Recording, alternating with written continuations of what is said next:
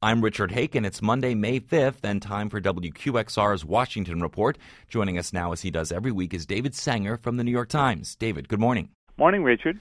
So, David, President Obama got the kind of economic news last week that it seems like he's been waiting for for years this big surge in job creation and an unemployment rate that has dropped to 6.3%.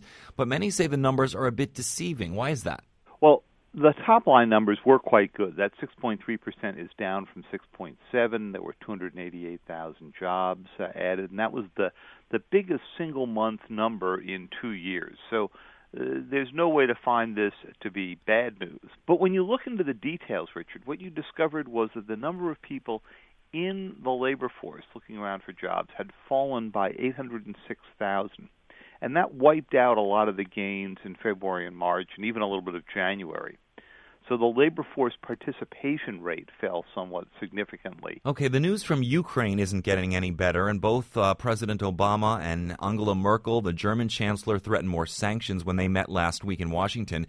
Yet Ms. Merkel is under a lot of pressure at home to back away from sanctions that have already been imposed. How will this play out? Uh, it's hard to know right now because when you look out at the German business community, uh, they have been saying the sanctions we've done are plenty thanks. They're worried about uh, the oil and gas that Germany and the rest of Europe bring in uh, from Russia.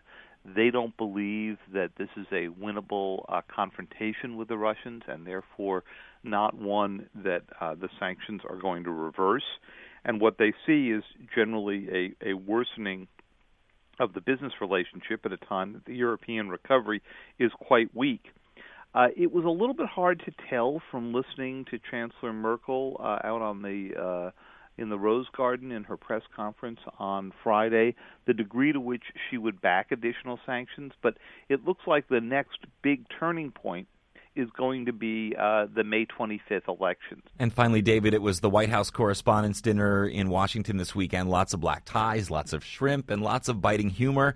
Any favorite lines? Well, I have to say that uh, that video that was done between Julia Dreyfus and Vice President Biden was one of the funnier videos I'd seen in some time. It was right up there with Bill Clinton mowing the lawn and making copies back at the end of his presidency when everybody was wondering whether he had anything to do. And I like how the uh, First Lady actually made a cameo in that video. She did. She stepped in and and and caught uh, the real vice president and the Hollywood vice president raiding the kitchen for ice cream, and uh, told them uh, in a great pun, "Let's move."